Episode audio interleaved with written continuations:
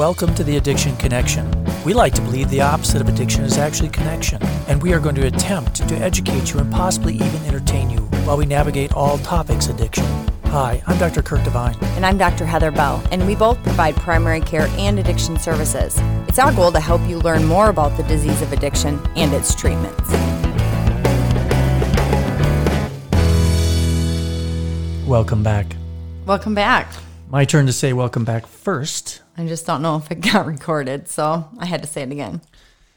So we're uh, we're talking about cocaine dependence today, and actually we did cocaine. That didn't sound right. We, we did it. did a talk on cocaine. Uh, It's been a minute. might have been a year, year and a half, maybe a year and Mm-hmm. a half ago. And so we thought, ah, let's do another little talk. There was something in the journal. Yeah, so the Journal of Addiction Medicine just literally it was last month or maybe the month before on I want you to say the word. I even Chantix, Chantix, except it's not. Well, yes, it is. Varenicline. varenicline. I even put like how do you pronounce it there? Oh, that was helpful. Varenicline for treatment of cocaine dependence. So this was just a study by Lynch and all that just came out, and so this is, and I will talk more about the study in a second. But we wanted to talk about just cocaine in general to kind of give a refresher course on it. Now I don't know if you talk about this, so correct me if you do, but you know, cocaine dependence isn't actually that common. Yeah, we'll talk about that. Okay. Yeah, I mean, we do talk about some of the epidemiology literally right now. Yeah, I kind of figured. So, you know, as far as cocaine in general, though, the use really did decline in the early 2000s. For whatever reason, you know, that was kind of when meth labs and all that were peaking. So it was more expensive than meth. Hmm. But it's, Going up. it is very much going up. And this was, again, also related to meth and the crackdown on meth labs. So the home meth labs. Well, and if you think about it, marijuana has always kind of been the number one illicit drug used in the world. I think. World? Correct. Yeah, I think that's still correct. And cocaine is far below that. Yes. So if you look at data from the 2000 National Survey on Drug Use and Health, so this is this is a little bit older, but age 12 and older t- Okay, that's supposed to say 2020 National Survey on Drug Use and Health, excuse me. So at that time, age 12 and older, about 1.9% of people, so about 5.2 million people used cocaine within the previous 12 months. Not all at the same time. Well, I mean, they could have had like a. I mean, this is 2020, so this is COVID. So maybe they all did one of those hmm. COVID get-togethers. And of um, course, you know, the Monitoring the Future study just came out just recently as well. Mm-hmm. And it's at, uh, that was, well, 2022, I think, is out, I think, isn't it? But 2021 actually looked at eighth graders, 0.2% eighth, eighth graders Had tried had tried cocaine. cocaine, yeah. that's a lot, I think, And it goes up, you know, it's three times higher in the 10th graders at 0.6. and then twice as high. Like 1.2 percent of 12th graders had used cocaine in the past 12 months. Seniors in high school. Yep. I So it's there. Keep right. that in it's mind. it's there. Um and and this is what kind of Kirk was getting at is it's really hard to have true cocaine use disorder. It tends to be one of those things you kind of binge on the weekends and then you're good. Um, Most of the patients that I see use it intermittently. intermittently. But if you look at the data from 2020 there's about 1.3 million people. So 0.5% have an official cocaine use disorder diagnosis Is that of all users? all people in the all last 12 months who had an official cocaine use disorder diagnosis. Can you say that slowly? No, I never just mind. did, actually. So the highest age bracket, of course, is the same as we see with many things, that 18 to 25, and and really the age group right after that, 25 to 34. So that's the, and you know, some of that is the going out kind of in the bar kind of drug. But this was interesting. I mean, it, it, it is all age groups. And I think that this one, you know, article really did talk about this can be all age groups, although it's just over a half a million people over the age of 55 actually use cocaine. So not a ton, but that's within the last month. So, but interestingly, when you look at the complications from cocaine use, not even official like use disorder, just cocaine use in general, men have double the use, but they also have um, double hospitalizations for overdose, and they die from cocaine triple the rate of women. They lock up that heart. Do you want to know what I think about that? If you look at the age groups, Is this like your opinion then? this is my opinion, but I think it's actually somewhat scientifically based. oh, okay.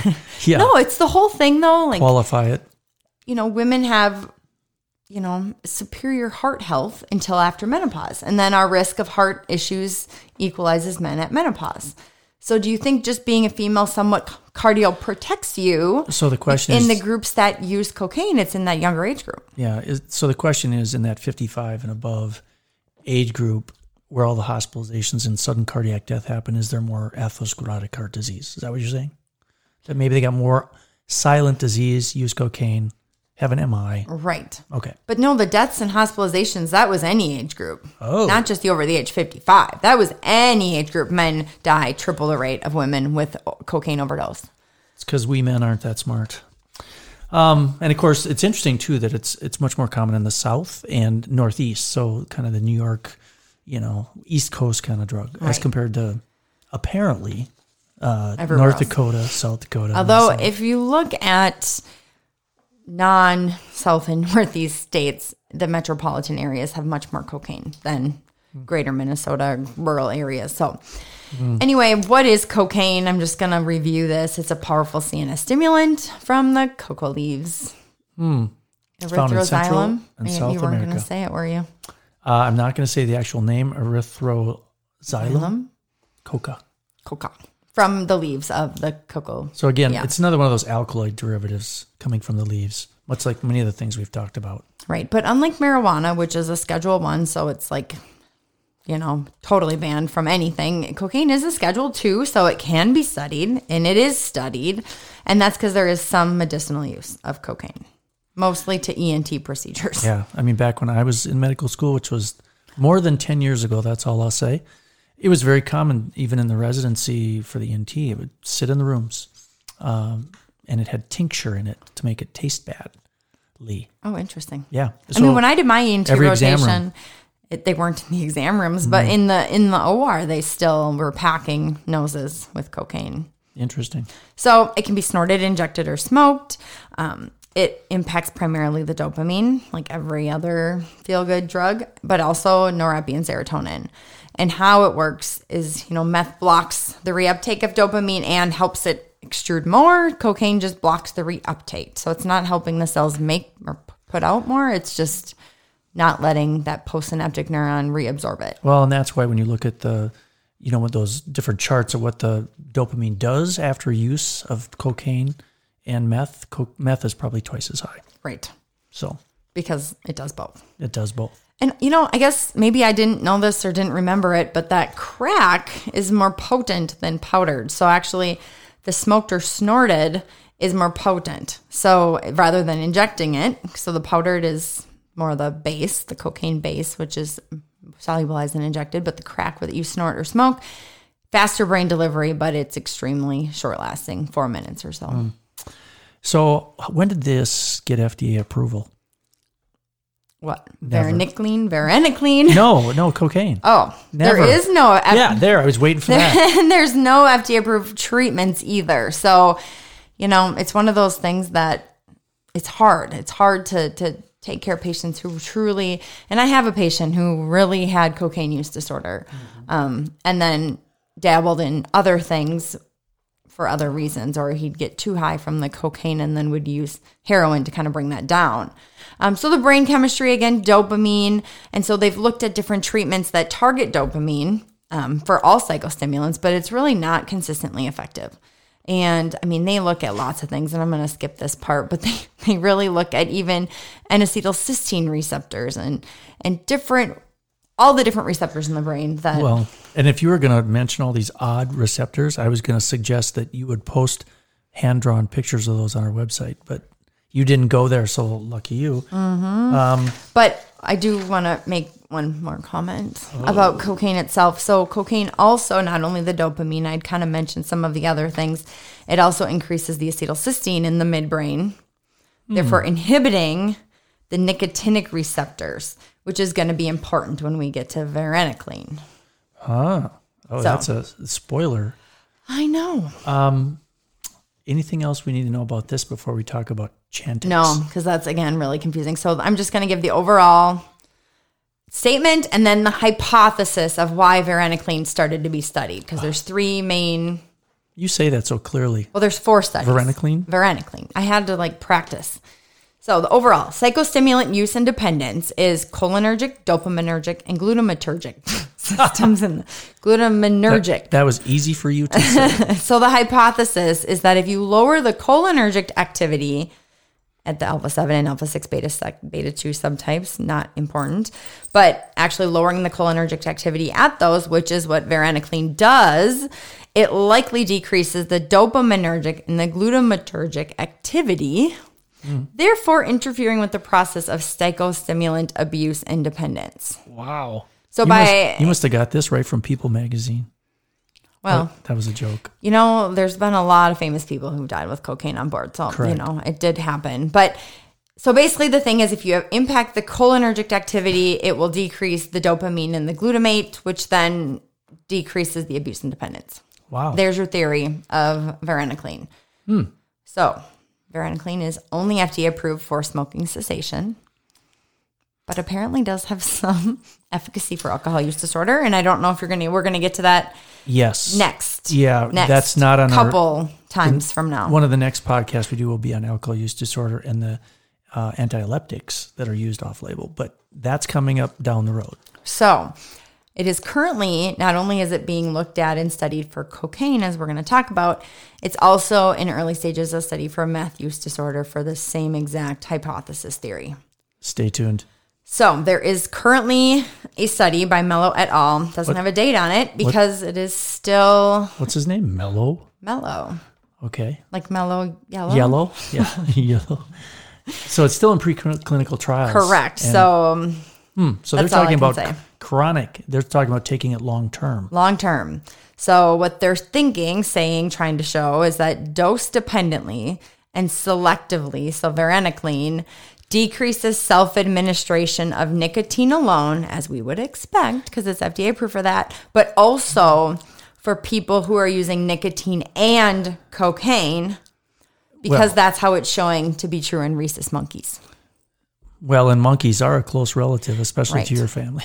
So, so as long as the monkeys who are doing cocaine are also smoking, it actually is decreasing cocaine use. Seriously, they have monkeys monkeys that are smoking. Mm-hmm. Okay.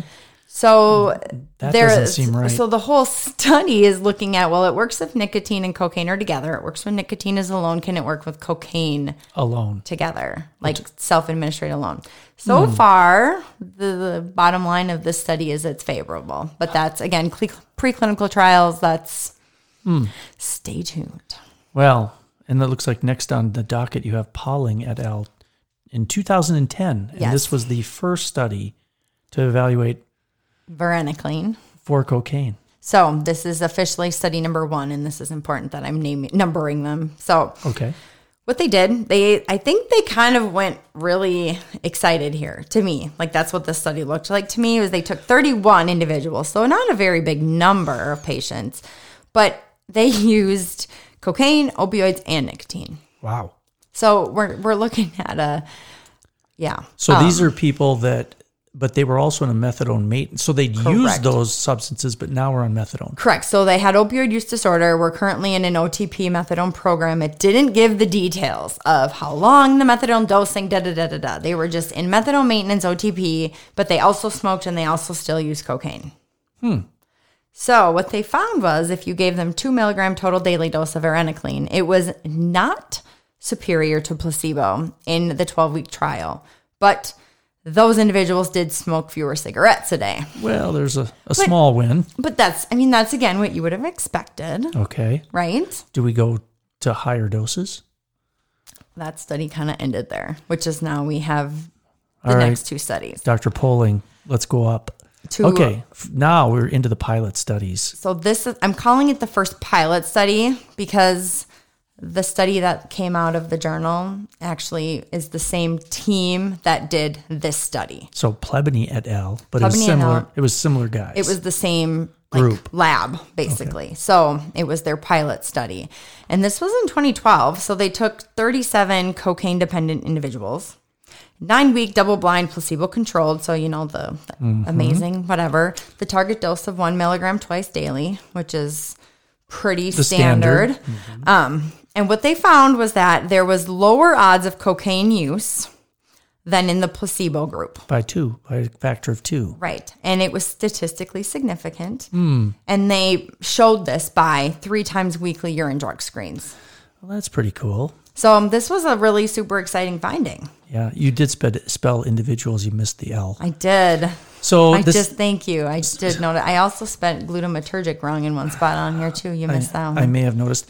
Now, the second study that they did was kind of the follow up, and that's the one that, but was, just published. Yeah, and that was also a twelve week double blinded placebo. Yes, and this is the one that was just in the journal Mm. titled Verenic, Veren, Varenicline. Varenicline for the treatment of cocaine dependence in the Journal of Addiction Medicine Yeah. just last month or so. 156 people, so a little bigger. Correct. And average age 52.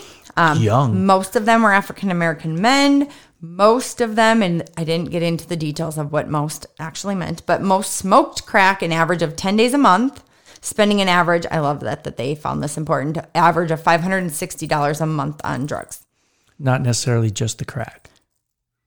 Um, just the crack. Okay. Yes. So they did exclude people. They did people that were on naltrexone, antabuse, uh, modafinil, interestingly, stimulants, hell, hell, halopir, hell, I was going to say haloperidol, um, benzodiazepines, and anticonvulsants. Now, anticonvulsants were excluded only in those who were on like off label use of anticonvulsants, kind of like we're going to talk about next week in your alcohol treatment. Um, but if they were on anticonvulsants for like a genuine seizure disorder, Yeah. then they were not excluded. Yeah, and by the way, that talk is one to wait for. well, I mean, listen to the rest of this one. We're almost done, and then Yeah. listen next week too. Yeah, I mean it's. It it's good. piggybacks on last week. I'm telling you. Anyway, so what they were given is two milligrams daily dose of varenicline or a placebo, but both groups also got weekly psychotherapy. Ah, So their primary outcome that they were looking at in this study was cocaine use, which they called an end of study cocaine use based on this three times a week urine drug screen thing like their first one. Secondary outcomes they were looking at was cocaine cravings, withdrawal symptom severity, cigarette use, and global improvement scale. yeah, whatever that is. So this was a very disappointing study to me. Yeah, I'm so sorry. I was like reading this and I was like, serious? Yeah, it's like okay, that was kind of anticlimactic. Let me go back to next week's talk. That's going to be like boom. But this is important. Okay, And this is important because, you know, I have had a patient with, with genuine cocaine use disorder. Correct. And you, yep. it's I like know. anything, you just want to help patients. And so, really, the end of this study showed no difference in the groups in abstinence, cravings, withdrawal severity, any of the things. Neither groups had major adverse events, so that was that was good. Hmm. Um, there were minor side effects, uh, you know, just in general with both groups. The only one that was significant in the varenicline group was a little nausea, Hmm. which whatever. So what they postulated What went wrong? well, this was their way of somehow making the study have hope for the future. And I actually didn't dislike this. I'm glad they put this in there because it wasn't as negative a result, in my opinion. Was the medication adherence. So only 60% of all subjects showed good adherence, which didn't mean perfect. It just meant they actually like followed up and took most of their meds. When they weighed, and I spelled that wrong, when weighing and controlling for the adherence between the varenicline group and the placebo group, there was still no improvement in cocaine use, though, even when you, you know, factored that in. But those who were adherent in the varenicline group did show significant improvement in smoking fewer cigarettes. Just as a thought, I could do a study on people spontaneously doing jumping jacks and smoking. Start them on ven- Varenicline. varenicline, and I would find at the end that uh, although they kept doing jumping jacks, they smoked less. smoke fewer cigarettes. Yeah, smoke fewer cigarettes. I mean, it's a. I mean, imagine a year of your life on this uh, study at, at least, and getting to the end and go, "Dang, I know. And it's and it's because their first study and they did kind of go into that, like why their first study maybe was better. They might have had a closer like supervision. There's only 37 patients. They all had really good adherence. And and so, you know, they're still looking into you, you mm. kind of have to figure out was it all med adherence and they just happened to have a weird selection of people because their original pool that they pulled from to get these what 156 subjects was humongous so So, are you going to wrap this up? um, i'm gonna wrap it up so the bottom line i hate having to say this we still need more studies for cocaine use dependence and use disorder Um, but there are studies, so I want to give people like a heads up. There are things being looked at for cocaine. Well, I can't say this word. Locacerin, locacerin. That looks like locacerin So that acts at the serotonin receptors, which is also something that cocaine impacts. or locacerin, Locacerin. I think that's how you really say it. and then anacyst- And acetylcysteine. So. NAC, which is a medication that balances glutamate and GABA, which would again make sense. that one's been floating around for a bunch of things. So It is. It is. And then vaccines. And this is one that we are still working on um, getting NIDA to come back and talk about. Yeah. Um, we had, you know, the last speaker did have some things to talk about with cocaine vaccine. So I'm really hoping that. And then they're working on engineering human enzymes. So they're looking at how a normal person breaks down cocaine and can we genetically or it's not genetically like lab create these same enzymes and give them to patients who use cocaine so it breaks it down faster so then they don't get that same rush even though I, i think worried. med adherence would have to be a thing there because the rush comes in four minutes. Be like, okay, Heather, I just injected you with engineered human enzymes, and yes, your ears fell fell off, but you don't really crave cocaine. I don't know, engineered human enzymes. I'm it just sounds cool I'm skeptical, but okay. We'll So- wait for we'll wait for a study. So, what did I do with my patient? Because of the intermittent heroin use and opioid use to kind of help counteract some of the the issues with his cocaine, we did do Suboxone in this patient, not for cocaine use disorder. So, I am not stating that that is a thing for that, but kind of helping with the opioid cravings, even though it didn't seem like there was as much of that driving force. Helping with that actually did minimize the cravings for cocaine as well. So it almost was like an indirect thing because it wasn't realized. I don't know. I, I, I I'm not all for let's treat cocaine use disorder with Suboxone. That's not my thing here. It's Yeah, it's I, was treating his opioid use disorder and it just inadvertently helped his cocaine use. I think often you see people as well that are used that have an alcohol use disorder and have a cake like binge cocaine use or a cocaine use disorder, and sometimes getting rid of the alcohol use disorder, which is where you know they're at the bar, they they get disinhibited, and then they move to cocaine. Sometimes that seems to, Right. if you treat their alcohol use disorder, seems to kind of help. So, Right. So look at the whole patient. yep. Sometimes it's there's more than one way to. Don't say it. I'm not going to say it. All right. So with that, we will let Casey take over. I have cats. Oh, you love them too. And then we'll be back next week with more treatments for alcohol use disorder. All right, thanks.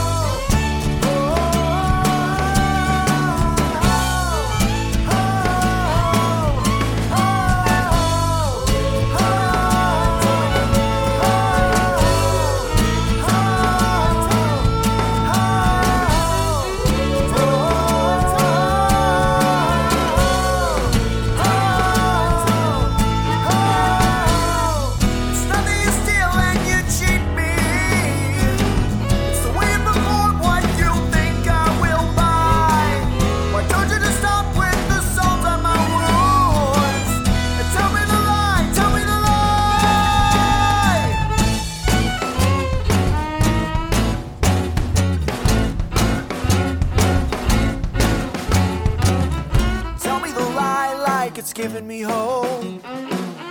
Promise the world, promise the moon, promise the sun. The words in your mouth are just empty space. And today's the day that I'm done.